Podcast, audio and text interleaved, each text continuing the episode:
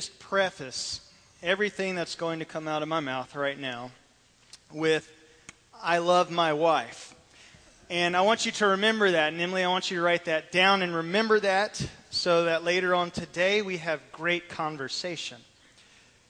Now, I was thinking about this message and I was realizing that, that change is inevitable. And, and here's the thing that change is going to affect us in, in two ways. There are going to be circumstances that come our way that may affect our mind to make certain decisions. But then there's another type of change that we're going to learn about today in the scripture that is a change, uh, speaking of transformation. Now, that change is not a change that uh, it happens from the outside in, it is a change that happens from the inside out. And I'll explain that a little further later. But as I was thinking about that, I was thinking that there are there is a big change that took place in my life about six months ago. Okay, that's marriage. Now, a lot of you here understand what that is about. Now, I, I, don't know why people would want to live together before they get married. Um, I, am learning that unless you're doing something you should not. I think when we do counseling and they're like, "Oh yeah, we're not we're not doing bad stuff," I'm like, "You're a liar," because I don't know why a guy would ever want to live with a girl and and not have the privileges that come as a result of marriage. So for some of you that you know what I'm talking about, others of you, um, you're welcome. Have that fun conversation on the way home today with your children. And so we, those, it, it is complicated. All right. And I mean, there are days on, on Friday, specifically Friday. Okay. That's my day off. That is the time that I get to spend doing schoolwork and all that good stuff. But I try to take a couple hours on Friday to clean the house. Now, men, there are perks that come with cleaning. But I'll never understand this no matter how much I clean. There's always something wrong. You know, you, you know what I'm talking about. Like, ladies, I don't understand what it is. It's like you, you dust dust. Like, you know, I'm sitting cleaning this and, and, and I have everything perfect, but oh, um, it's supposed to go over there. Okay, you're welcome. You know, that, that's, and so I look at that and I think to myself, honey, what's gotten into you? And, and it can have a, a negative connotation, but then there's some times where I think about this situation. I know that she can say that phrase back to me on so many different uh, occasions. I'm, I'm a different guy, okay? I, one thing that I do is, is I like to sing. Some of you may not know that. If you know my family, you would understand that. I like to sing. I don't necessarily do it in public, but when I'm happy, I whistle, and sometimes I sing. And one place, one place that I like to sing is, is in the shower. I mean, I'll just go ahead and tell you that. Let's be honest. We're in church. I'll be open. Okay, there you go. You get one today. Is in the shower. Now, my wife has gotten into the habit of standing outside the shower and recording my singing and sending it sending it to uh, other family members. I'm just glad that it has not made facebook or any other social media outlet. And so my wife can look at me and think honey what has gotten into you? And so i look at this today and what i want us to really understand is simply this is that when Christ intervenes into our life and he transforms us, you can't help but to look at someone and think and ponder the question what's gotten into you? What's gotten into them? Because when you experience Christ, when you meet Christ, when you really have had that transformation take place in your life, then there is going to be a difference. We were singing that song Yahweh and crying out the word holy. That word holy means to be set apart. When we follow Christ, we are to be set apart from the ways of the world. We are to be set apart from the ways that other people act, and we are to transform ourselves. We're to allow ourselves to be transformed by the healing power of Jesus Christ. And so today, as we, as we go through this message, I'm going to ask you if you have your Bibles, go ahead and open them to Romans chapter 12. We'll be in verses 1 and 2. That's where we're going to spend all our time today. But what you've got to understand in this passage is that this passage is specifically written to followers of Christ. When the movement of Christianity took place as a result of Jesus' resurrection, the followers of Christ were not known as Christians. That, that was a term that came later on, but they were known as people who followed the way. Jesus proclaimed to be the way, and so the followers were ones that they were, they were followers of the way. They were followers of Jesus. And so Paul has written this message to followers of the way, specifically in Rome. So, my hope today is for those of you here who are followers of Christ, that you will understand the daily commitment that is supposed to take place in your life. But for those of you here today who are not, my hope and prayer has been this that through the scripture you will see the joy that comes with the relationship of Jesus Christ, and that today you will finally humble yourself to allow Him to take control in your life, and you will experience that joy and that power that is Jesus living within you. And so, as we look at this passage, what I want us to understand is this what it means to walk in God's will. The Bible tells us that it is God's will for all to know Him. It is God's will for everyone in this room to give their life over to Him. Now, will you make that choice? Will everyone in this room make that choice to do so? I don't know. I hope so.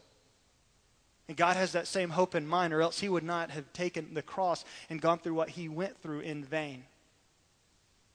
He did it for a specific reason, and it was for you to know Him. But as a result of knowing Him, there is a will that God has for our life. And this is what it looks like. And in God's will, the first thing that we need to do is this is to be in God's will. It involves sacrifice. We look in the passage, it says, I appeal to you, therefore, brothers by the mercies of God to present your bodies as a living sacrifice, holy and acceptable to God, which is your spiritual worship. I love this phrase, living sacrifice, because when you look into the scripture, you will see two times in all of scripture, once in the old and once in the new, where there was a living sacrifice that took place. The first was with Isaac. Abraham was told to sacrifice his son, son that he had prayed for for so long, and God miraculously gave him a son. And then God says, Abraham, you are to sacrifice your son.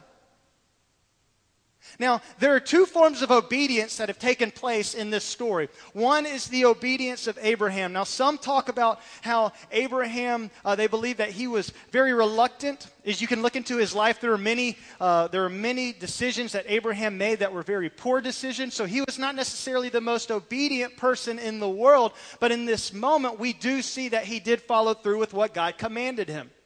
But there's another person in the story that often seems to, to be put aside, and that is the person that the situation is actually happening to, and that is Isaac. Now, here's what's going on with Isaac he is about to die. Now, the scripture doesn't go into the emotions what Isaac is experiencing, but I could only imagine that he's got to understand okay, something is not right. Like, Dad, we don't really go on these hikes. Dad, why are you bringing a knife? Dad, what's going on? Why are you tying my hands behind my back? Dad, why am I sitting down here? Dad, what's that in your hand? Oh my gosh. Okay, so I could only imagine that is probably some of the stuff going on in his mind. But here's the thing Isaac was obedient.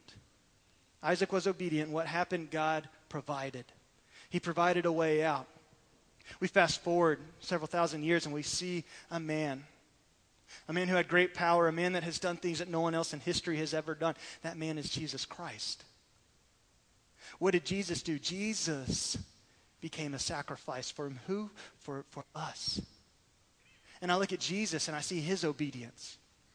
See, Jesus had to make a choice as well. Would he go through with this or would he back out? Because Jesus had nothing to lose. I mean, Jesus would have just gone right back where he came from, and that was his throne. I mean, where's the shame in that? I mean, there's luxury up there. Why would he want to come? But he came because he loves us. He chose it because he loves us. The turning point in Jesus' decision, I believe, took place in Gethsemane.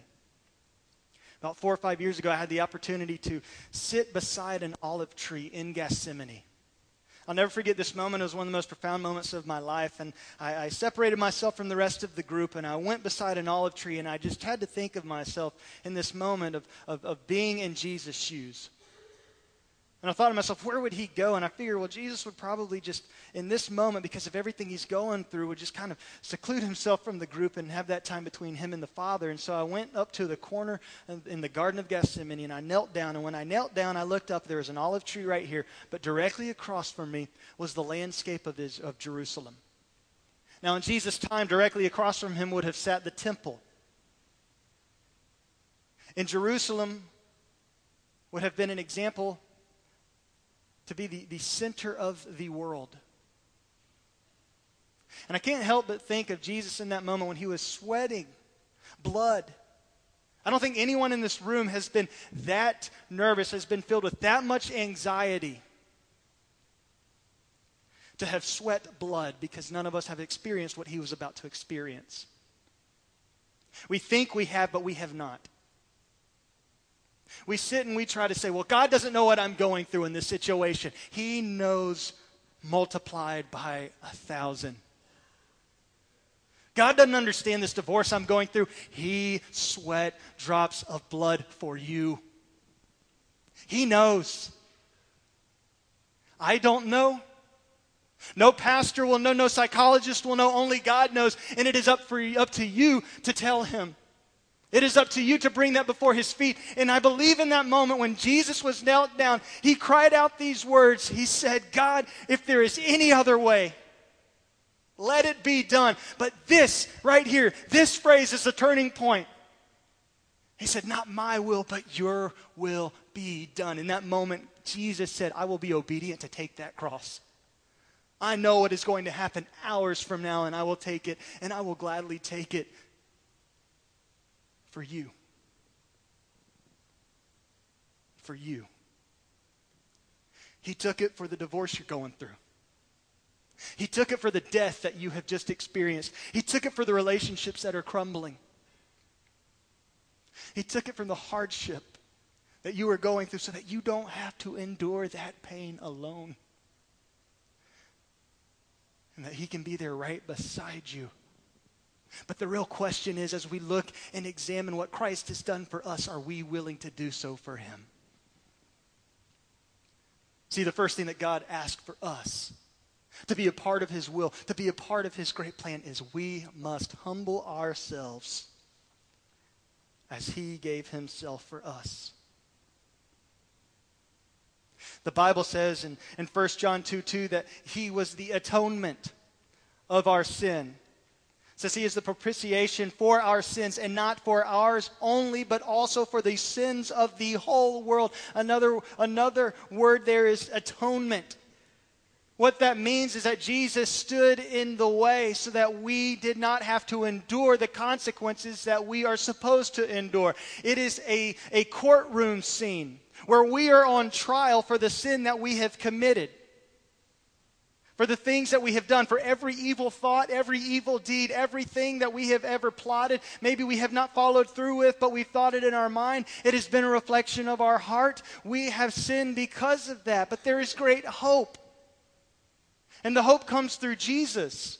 Because in that courtroom, as we're on trial, Jesus stands between us and God. And if we have humbled ourselves to Christ as Christ humbled himself to be obedient to death, then Jesus stands before us and he says, No matter what they have done, I got them. I got their back. To break it down for you, Jesus is our Febreze. Now, before I got married, I didn't really wash my clothes as much. I mean, that's just a guy thing, maybe. I don't know. Some of you are probably, eh, that's great. But that's just what happened, okay? I could wear jeans for like two weeks, and I could get a little Febreze, and you'd never know. The only time, the only time that you would you would need to wash something is if there is a stain. I mean, it is a miracle worker. Okay.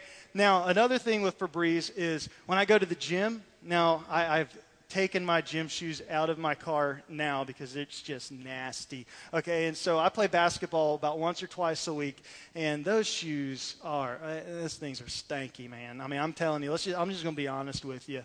I mean, they, they stink. And what you could do if you've seen the commercial on TV where they blindfold the people and they sit them in a car. It's like they're sitting them in a car with my gym shoes, but then they get like banana peels and other rotten tomatoes and just a bunch of junk. Y'all seen that commercial? Have you seen that? Raise your hand. Okay, a lot of you have. Okay, good, good. Making progress here. Febreze, yes, I know what he's talking about. All right, so in that commercial, when they're blindfolded, they sit in the car and they think, oh man, this car is fresh. This is brand new. And then they take off the blindfold and everyone's like, oh my gosh, this is nasty. This is nasty. See, our life is that car. That, that's a good illustration of our sin. But see, Jesus has the power to make what is, is raunchy, what is stinky, smell good. See, that is grace. And that's what he did on the cross. And so we must give ourselves to him so we can have that aroma in our life. But see, too often what we try to do is we try to fix things. I'm a fixer, it doesn't work. Right? There are many moments when maybe uh, my wife has had a rough day and she calls me and is like telling me all this stuff going on. And, and so I'm immediately like, oh, yeah, well, you need to do this. And then I get the word that can be a really good word or a really bad word. It just depends on the tone. And that word is honey. And that's when I know, oh, I don't want you to tell me what to do. I just want you to listen and then I have to rethink and say, okay, you're right. You're right. You know, that's what we tend to do with God. That's what we tend to do with our relationships, all up and down the board, with our work, with everything that we're going through. We try to fix things. We don't do a very good job at it. But the truth of the matter is, God is calling us and He's saying, stop. Stop because you're making it worse. Humble yourself. Let me help you. See, because God knows the person's heart that you're dealing with, God knows your heart. He knows you better than you know yourself.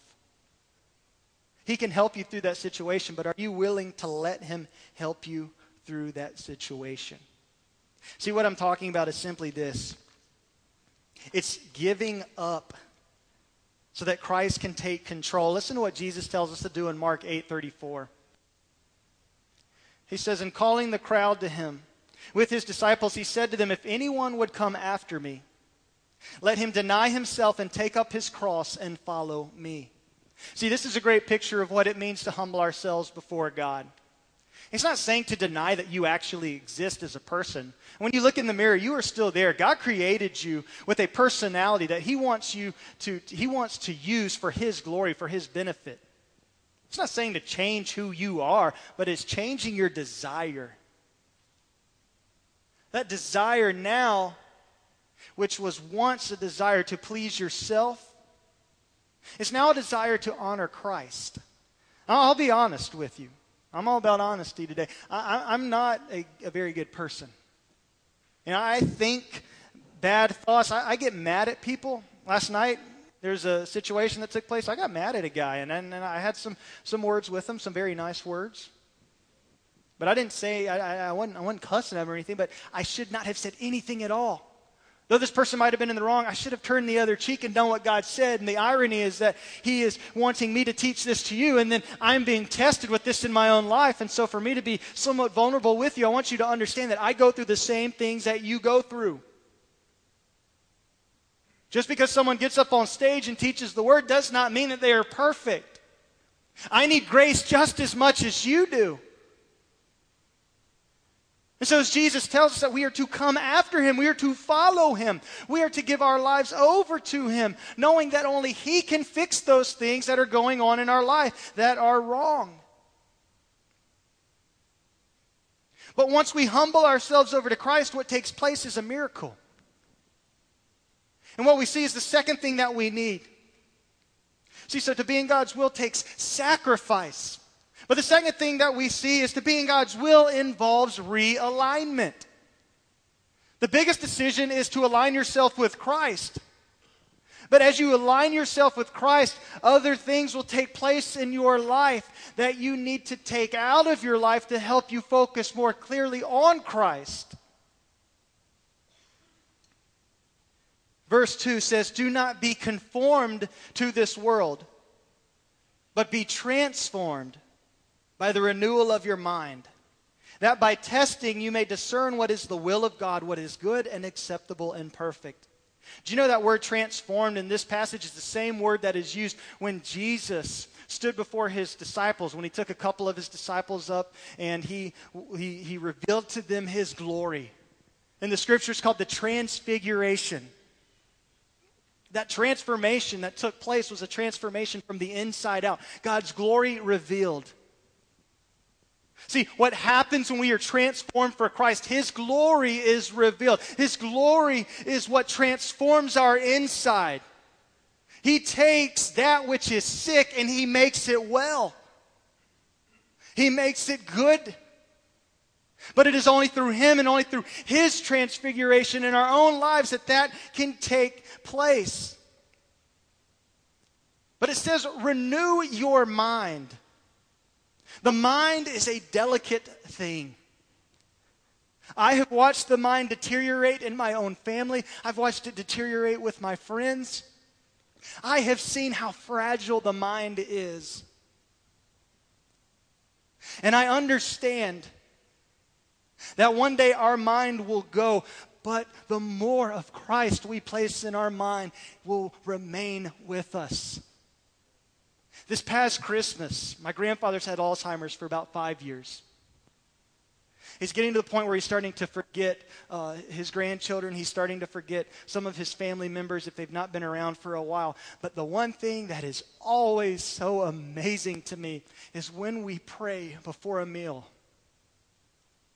who granddad does not forget is who we give thanks to. He has not forgotten his Savior because he has aligned his mind up with the things that are pure, the things that are holy, the things that are of Christ. See, what happens is too often we try to live one way. Then we come to church and it makes us feel good about living in God's way. And then we kind of go back and forth and back and forth and so on. What happens is this we get spiritually dizzy. Now, I'm not a scientist. I don't claim to be. Shane, if you can pull up that picture, I want to show you something. It's pretty interesting to me. Up here on this picture, you can see a, a lady's head, and it's up in the upright position, then it's going down. Now, this picture shows what happens when someone gets dizzy. It shows what is censoring inside our brain to let us know when we are moving. So, as you can see on here, you've got these hair cells. And this whole area is called the macula. Now, what happens is these otoliths, they're like a crystal chalky type substance. Now, when your head moves back and forth, what it's doing is those hair cells are trig- triggering the otolith, and what it's doing is it's telling the brain what is taking place. Now, when we become dizzy is when we move our head too fast, then the information that is being transmitted to the brain is a second behind. So what's actually happening and what's being told is happening is in two different time frames. And so what happens as a result is we become dizzy. Now, this is a very good spiritual example because what happens in our own life when we are trying to live two different ways is spiritual dizziness. In other words, if you are, are trying, if you say you've given your life to Christ, but you're trying to fix a certain situation, then what's happening in your life because you've not given that situation over to Christ is dizziness. And you wonder why there is turmoil in that situation, why there's chaos in that situation. Well, it's because there's spiritual dizziness taking place. See, we've got to realize that what we've got to do is, is, is live one way or the other. You can't do both. See, the world tells us one way while Jesus shows us the real way. And if you want more peace and substance in your life, then you've got to live the way that God wants us to live. So, how do I do that? It's very simple. Focus on Jesus. It's very simple. We look to him. Listen to what Galatians 2:20 says. It says, I have been crucified with Christ. It is no longer I who live, but Christ who lives in me. In the life I now live in the flesh, I live by faith in the Son of God who loved me and gave himself for me. See, when we align ourselves in the way that we are supposed to align ourselves and we find ourselves aligned with Christ, and what happens is our life transforms. And we begin to live our life for Christ. The decisions that we make are decisions desired on what will honor Christ. How will Christ be honored in this decision? How will he be honored in my marriage? How will he be honored in my schoolwork? Students, are you putting the effort into your schoolwork that you need to so that Christ can be honored? When I was in college, and you're going to experience this, some of you are experiencing it in your work right now. There's many different ideas. We live in a postmodern world, a world that says live in the gray area. There's no black and white. In other words, there's no absolutes. So there's no right and wrong. So what our society is trying to do is take away moral absolutes. So go shoot somebody. Who cares? Because to me, it feels okay. You know, that's what our society is trying to tell us. It's that postmodern influence that's being placed into everything. Now, some of the best examples that you can set as that is trying to be placed into more of the, uh, the, the, collegiate educational level and into other philosophies, the best example you can set, and this is for the adults as well at work, is to be the best worker. Students, to be the best students. That doesn't mean that you're going to make A's. All right, don't let your, pre- don't let your parents pressure you just to make A's. Sorry, mom and dad. But you can do the absolute best you know you can do. And if an A is your best, then you should not make anything other than an A. But you do your best so that you can honor God with your schoolwork, so that you can honor God with your work. And your desire is for Him to be honored in your life. So we align ourselves towards Jesus. Listen to what James says. Says, Submit yourselves therefore to God. Resist the devil and he will flee from you. There is a practical illustration right there. To resist the devil. When the, the, the world is trying to tempt you, he doesn't say, Well, I'm just going to hang out with him for just a little bit. And he says, No, get away. Run, flee, resist, and he will flee from you. It says, draw near to God, and he will draw near to you. So the opposite of that is drawing near to God, and God will be there for you. Cleanse your hands, you sinners, and purify your hearts, you double minded. Be wretched and mourn and weep. Let your laughter be turned to mourning, and let your joy to gloom. And I love this part humble yourselves before the Lord, and he will exalt you. Exalting comes as a result of humility. If that is the cry of God, is for us to be humbled. Our society does not teach that. It says, be the best. And I just told you to be the best, but for whose glory? Not yours, for God's. That's humility. God wants us to be the best, but for His glory, for His initiative, for His sake, not for ours. And so, my challenge is are you doing that? And I think the real question that we have to ask ourselves is how do I? It's very simple. I'm going to give you three letters UPS. You can remember that. What can Brown do for you? I mean, there you go. There's their plug. Now, my, my uncle works for FedEx, so I apologize for anyone in here with FedEx. But UPS, it's very simple. The first thing, if you got a pen, write this down. Practical steps in, in, in spending that time with God, aligning yourself up with Christ. First one is this us time. Us time. Matthew, what are you talking about? Well, my wife and I, we do this thing. It's called us time. That's when we don't hang out with anybody else. That's when we cut off our phones because we don't care about your problems in this moment. Because this is our us time. Sometimes us time is watching a movie, but recently us time has been just cutting off everything and spending time with each other. Maybe sitting together for a meal, maybe sitting around and laughing, but we have a lot of joy in us time. Why? Because we get to know each other better in us time. See, Jesus wants us time. He wants you to experience us time with Him. It's just simply cutting off the distractions around you and spending that time with Him. Fathers, I'm going to challenge you real quick. Start spending us time because you are going to be a reflection of your home. I deal with a lot of issues with students, and the greatest issues that I deal with are lack of leadership in the home. And it's not because of mom, it's because of you, dad. Spend us time. God will reveal to you truths about your children because He knows your children better than you. And He will reveal to you how you need to lead your home, how you need to love in your home. Tell your children you love them. Because God tells us that. And we are to be a reflection of God in our home. And so I'm challenging you to do that. Spend us time. But, Matthew, when I'm doing us time, what am I supposed to do during that time? The second thing is simple pray. Now, Matthew, I don't know how to pray. You know, I'm sorry because the church has created prayer to be something that is much more complex than it really needs to be. We think we need to throw up about 80 Hail Marys and do about 10 Tim Tebows. You know, and that's what's going to make us pray closer to God. That's not the case. It's very simple. Just talk to them. Tell them about the relationship you're going through. Tell them about the circumstance that happened during your day. Be open and honest with them. Some people, it's easy just to talk out loud. Others, I tell the students, journal it, write it down. You've heard of the book of Psalms, right? David wrote down his prayers. George Washington used to wake up every morning, he would write down his prayers. If it's easier for you to comprehend things that way, write it out. It's very simple. Another thing coming up in January, we're doing the prayer summit. You've heard us talk about that. That's a way that'll help you kind of go through an outline of how to pray. And so it's an opportunity for you to come uh, and, and to be able to have those notes so that you know how to do that.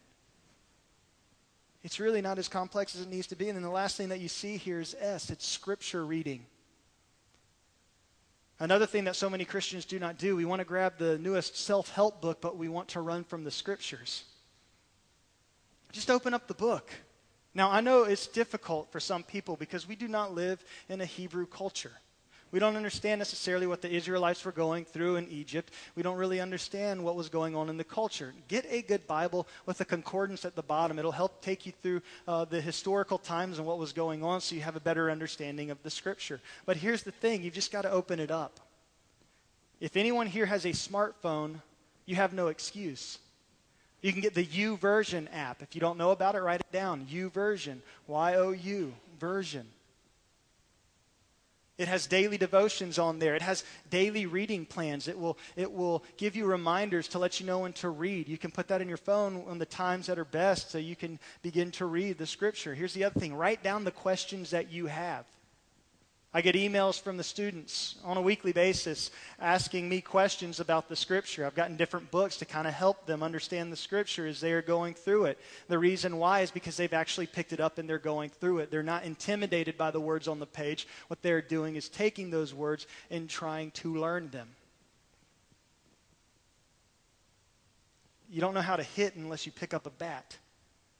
You can't shoot a basket unless you have a ball. It takes initiative from you to actually do it. And it's very simple UPS. If you do those things, that's just a start. That's a start between the relationship that is between you and God. And that relationship will affect everything else. Because when you align yourself towards Jesus, it'll affect every area of your life. And you will begin to watch yourself change from the inside out. And the change that is taking place from your inside, the miraculous change that is taking place from God in you, will be noticed from those around you. And they can't help but to ask, What's gotten into you? And you've got an opportunity to share about what Christ has done. And not know and not necessarily what he has done, but what he is doing in your life today.